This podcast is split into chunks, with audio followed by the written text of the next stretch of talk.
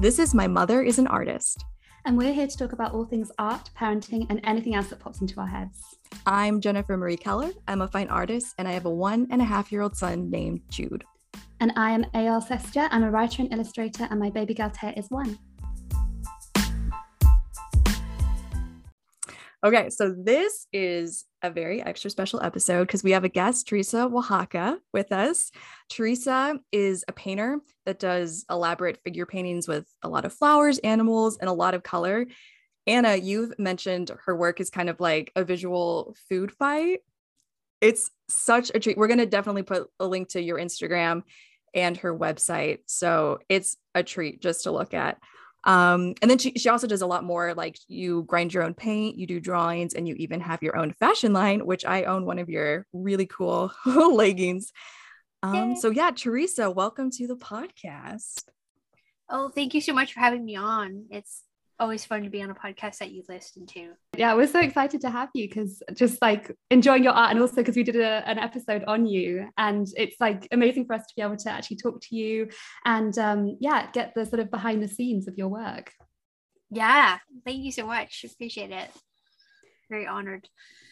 So, um, in this episode, we're going to talk about the artist's journey. And um, Teresa and Jennifer actually have something in common. They both went to ateliers, uh, which is a type of art school. Could you guys for the uninitiated, describe what is an atelier and how is it different from an art school? Well, I've been to art school before, which I think you you went straight from high school to an atelier, right, Teresa? Yeah, that's true. I I couldn't wait to get into the art training, and I had got the sense in high school that there were not that many colleges that taught like academic fine art. It, had turned into some kind of weird studio one-on-one where you did either everything so you didn't focus or you were like uh, super modern art or, or, or something like that. And i was like i will never be that you know so i just decided not to go to art school and get a degree perhaps foolishly and just went straight to the atelier. It sounded like what I wanted 100%.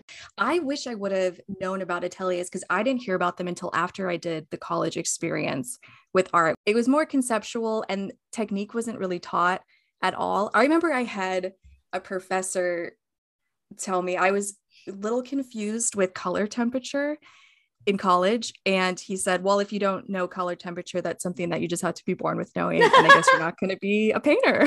Oh my gosh. But it was definitely not um, like an atelier where it's structured in a different way of it's super specific super technique based. The one that i went to which is the ravenswood atelier which is in chicago was modeled after the florence academy. That one um, i believe it's based off of the 19th century way that the master painters were taught? The way I've kind of thought about the atelier system is that they, at least at first, like a decade or two ago, they really came out of the gate with this kind of old master marketing. Like this is how the old masters painted. Um, it was you could tell it was like a direct challenge or or deviation from um, the uh, modern art thing where it was like kind of everything goes we learn everything we're well balanced you know and, and like that's that's great you know that's fine but i think that they were kind of there's a saying they say like like the group is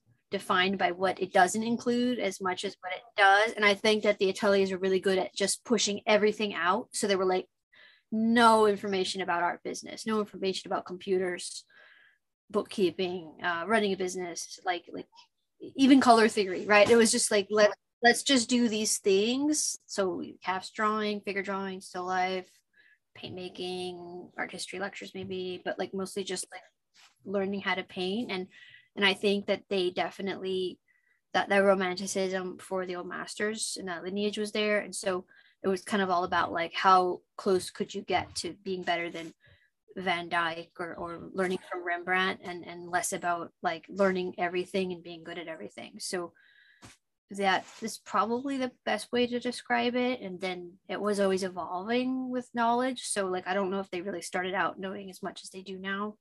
And, and all the schools are going to be different. So they're they're an interesting thing in art history because it's it's kind of like a revival or renaissance of an older style and so we were just like we were right at the beginning when it was just coming back after like 100 years or something. So it was a kind of an interesting time and i'm sure like it'll look really organic in the future but like it seemed really weird. Everyone was like that's so anachronistic. What are you doing going to go paint in florence or, or i guess in chicago with brushes and paint? Like you know everyone was starting to do digital and yeah, so it was a bit odd, I think. It was seen as a bit regressive, right? Yeah, definitely. I remember because in Chicago, I would take the train and you'd have like your phone out while you're on the train and everyone's got like on their phones and stuff like that. And then I go down, um, get off the train, I go down this back alley into this like kind of hidden door and I go up these very creaky steps. And it's like the atelier, the whole space was it just looked so old world. And it had a microwave and a refrigerator.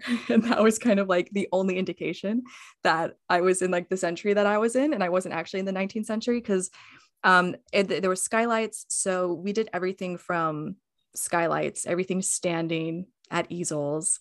And there was even where um some people broke this and i ended up breaking this rule towards the end of my stay because i was there for five years. But i or it was um you weren't really supposed to be listening to music even while you worked. So wow. it was just no silent, headphones.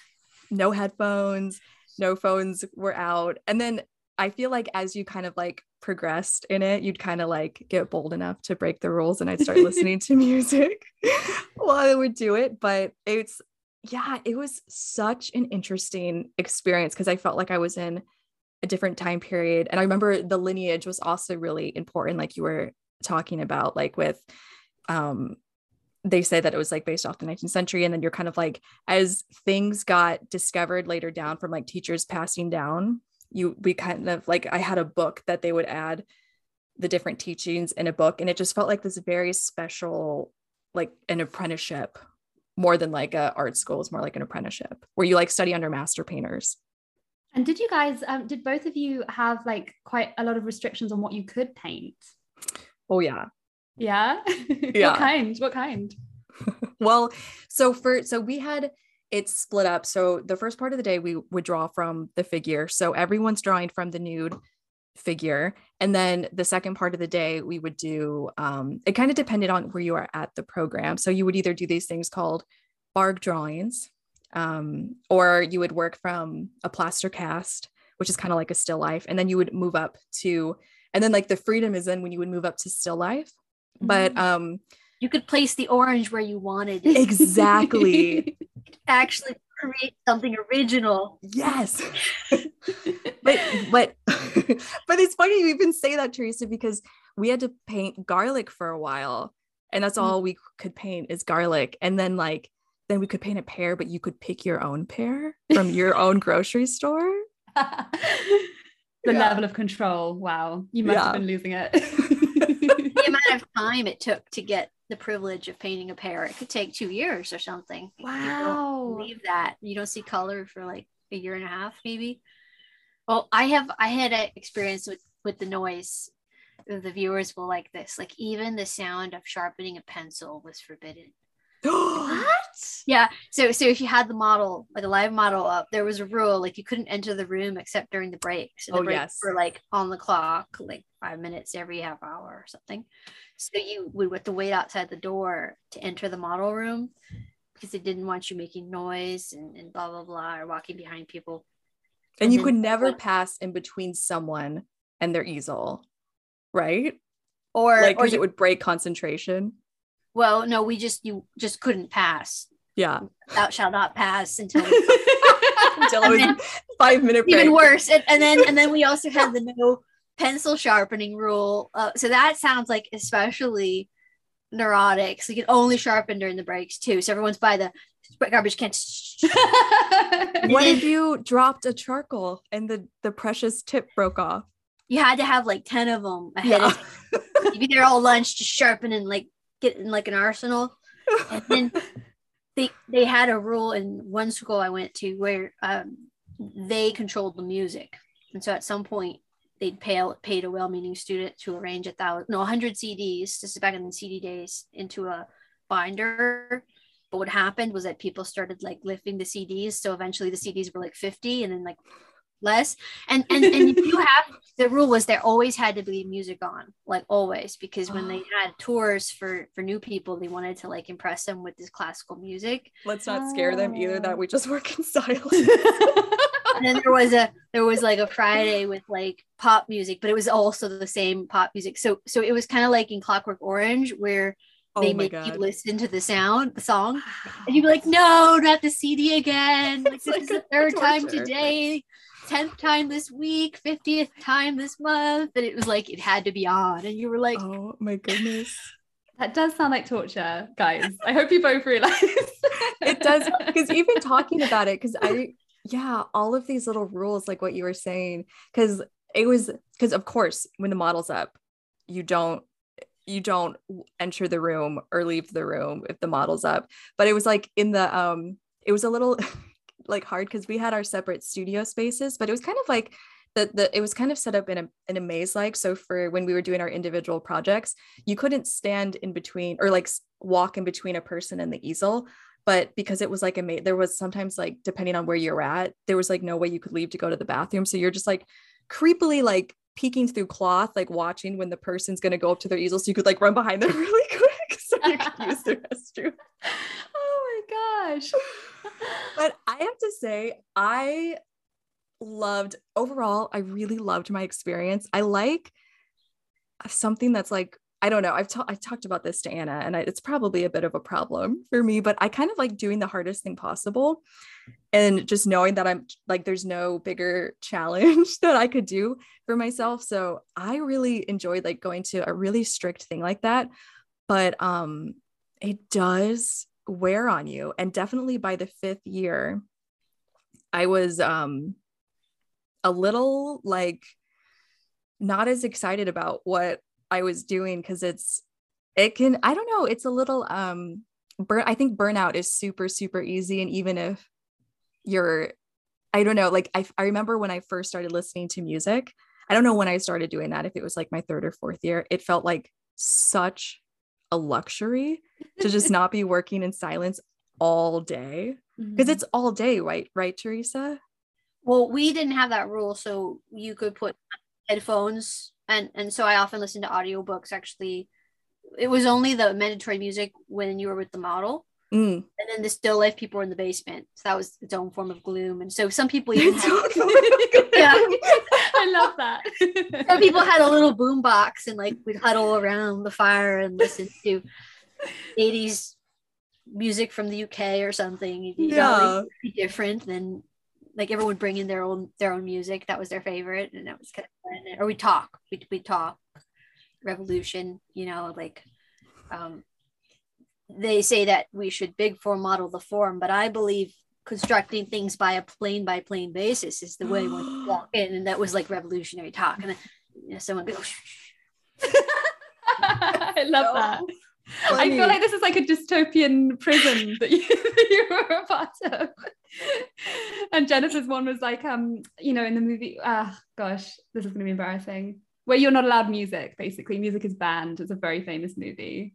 oh I don't know that movie It's really famous. Uh-oh. I can't believe I can't remember it. Footloose.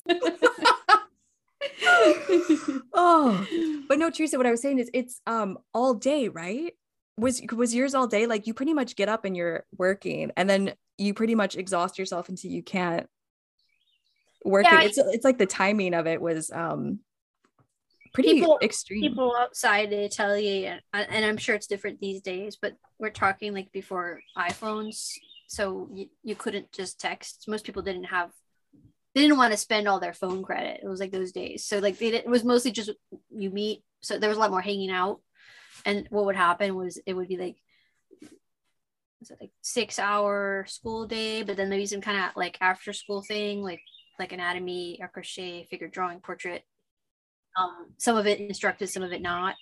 And then and then there might be like a lecture, or then you just arrange more drawing, or you just go work on your still life or your cast. And so you could end up there till like 1 a.m. easily with a bunch of people who were all like I guess like starving artist types is probably the best way to say it. So you imagine the type of people who kind of like have nothing to lose. Like they're just they're just painting all day, eating pizza or ramen noodles, and and like uh, that's a luxury, you know. And um, museums and like like like very few like uh, there were people with kids and families but most people are like young people starting out not even their own country so it was like what else are you going to do besides hang out and paint and draw and try to go to the museums like it was just like the idea was to just get as much out of the experience and that time in your life probably that's what yeah that's what i was there for because I didn't have any other responsibilities. I was like super fortunate where all I um, could do was study. Um, there, I, ha- I guess I had some side jobs for a little while, but it was mostly just studying there. And I guess because it was in Chicago, we couldn't stay at the building too late because it's um, not the safest place at night. So, um, but there's always, I feel like there's always stuff, which I feel like that's got to be true for writing too, right, Anna? I feel like you can always be working and you can kind of take your work home and yeah i mean i yeah i think with with anything creative i think that um it's very hard to draw a line between like um you know what what is something that's like productive and what is something that you're just doing it because you're just like oh i feel like i have the time right now. And even though you you need that time to maybe restore yourself and get your energy back you can just keep pushing and pushing and pushing. And i know that um what i used to do is i used to write an entire book of like um oh gosh how many thousands of words like a hundred thousand words or less. Um and then as soon as I was done I'd be like okay right next one and every time I would just completely crash because you just can't keep on producing to that level. Um yeah but I mean it sounds like you guys both left the atelier with quite a body of work behind you after that experience. Like how, how do you feel about that work knowing that it was sort of in that restrictive sort of I'm pushing myself really hard in this one direction and then you had to come out of that? Yeah i'm well personally i'm really proud of the work that i did all of it even the like my first drawing which is so laughable compared to my last drawing that i did in like the first painting and the last painting that i did there um because as much as i guess i'm complaining and kind of were saying that it's almost like torture. I really did love it. Like I thought it was a really cool experience to go through for a certain time. Um, but I know like I did get burnt out by it. And so I feel like in my head, that's um the artwork that I have from that place is its own thing. It's like my like foundation. And now the work that I'm doing now is very different. And now it's kind of weird because it's taken me a while to get comfortable with making I'm such a rule follower as well. So to even like break the rules of how to like properly build up a painting or how to properly build up a drawing um, has taken a while, but I'm I'm starting to get there. Yeah. What about you, Teresa? Yeah, I, I thought it was a great experience too. I I just like complaining. I call it productive complaining. get a laugh out of it. Yeah. Um, I'm with you with that.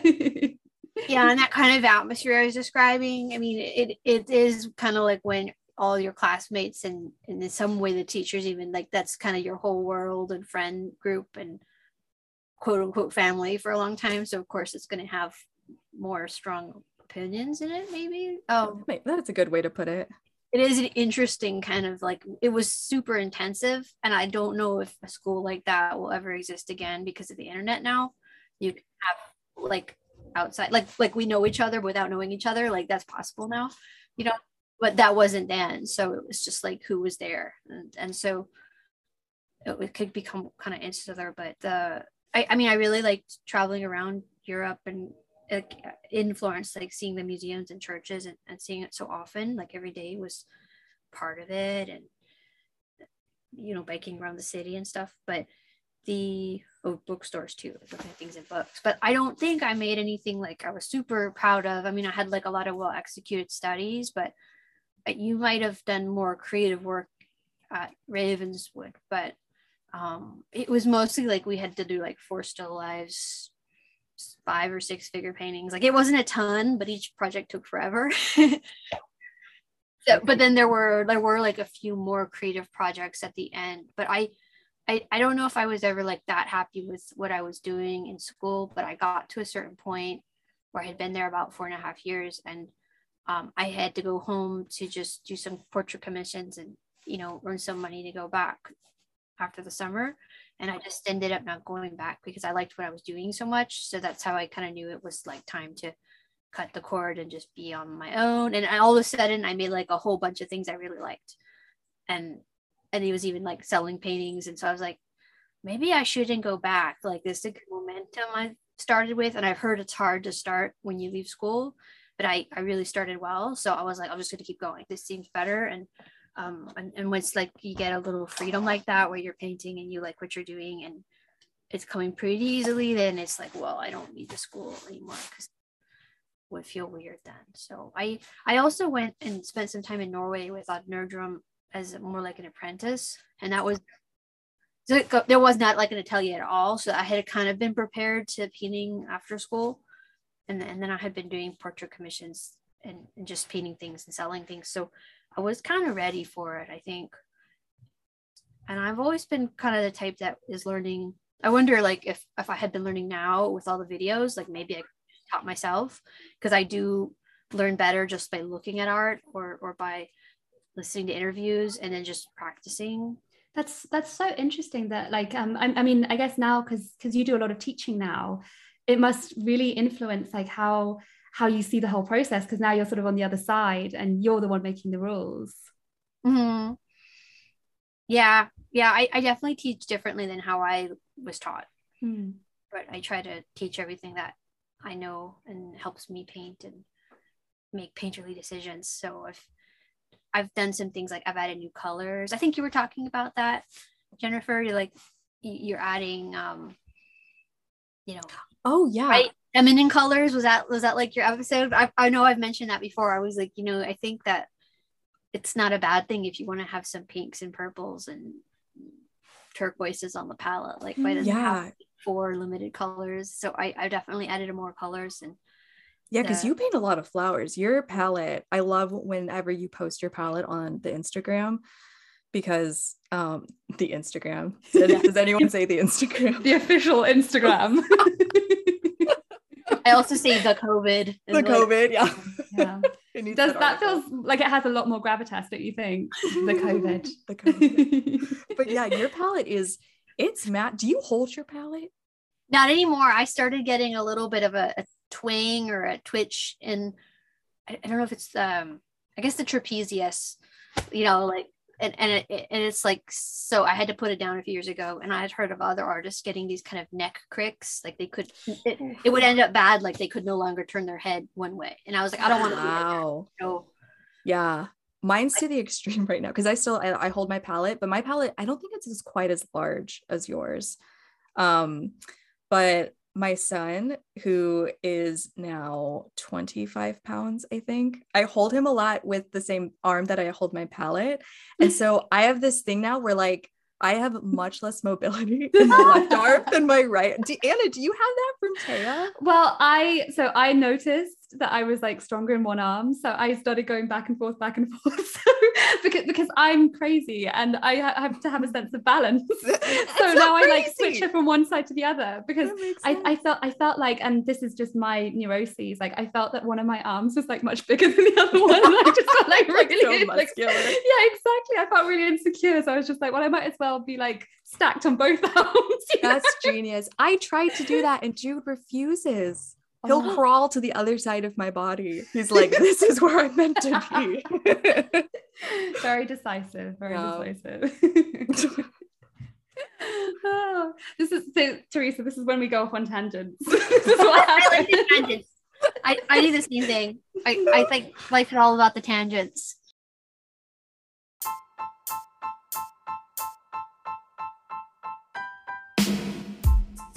Okay, that concludes the first part of our conversation with Teresa. Part two is all about leaving school from that more strict, proper way of making art to something much more flexible and new that fits your own personal lifestyle. Okay, we'll talk to you soon.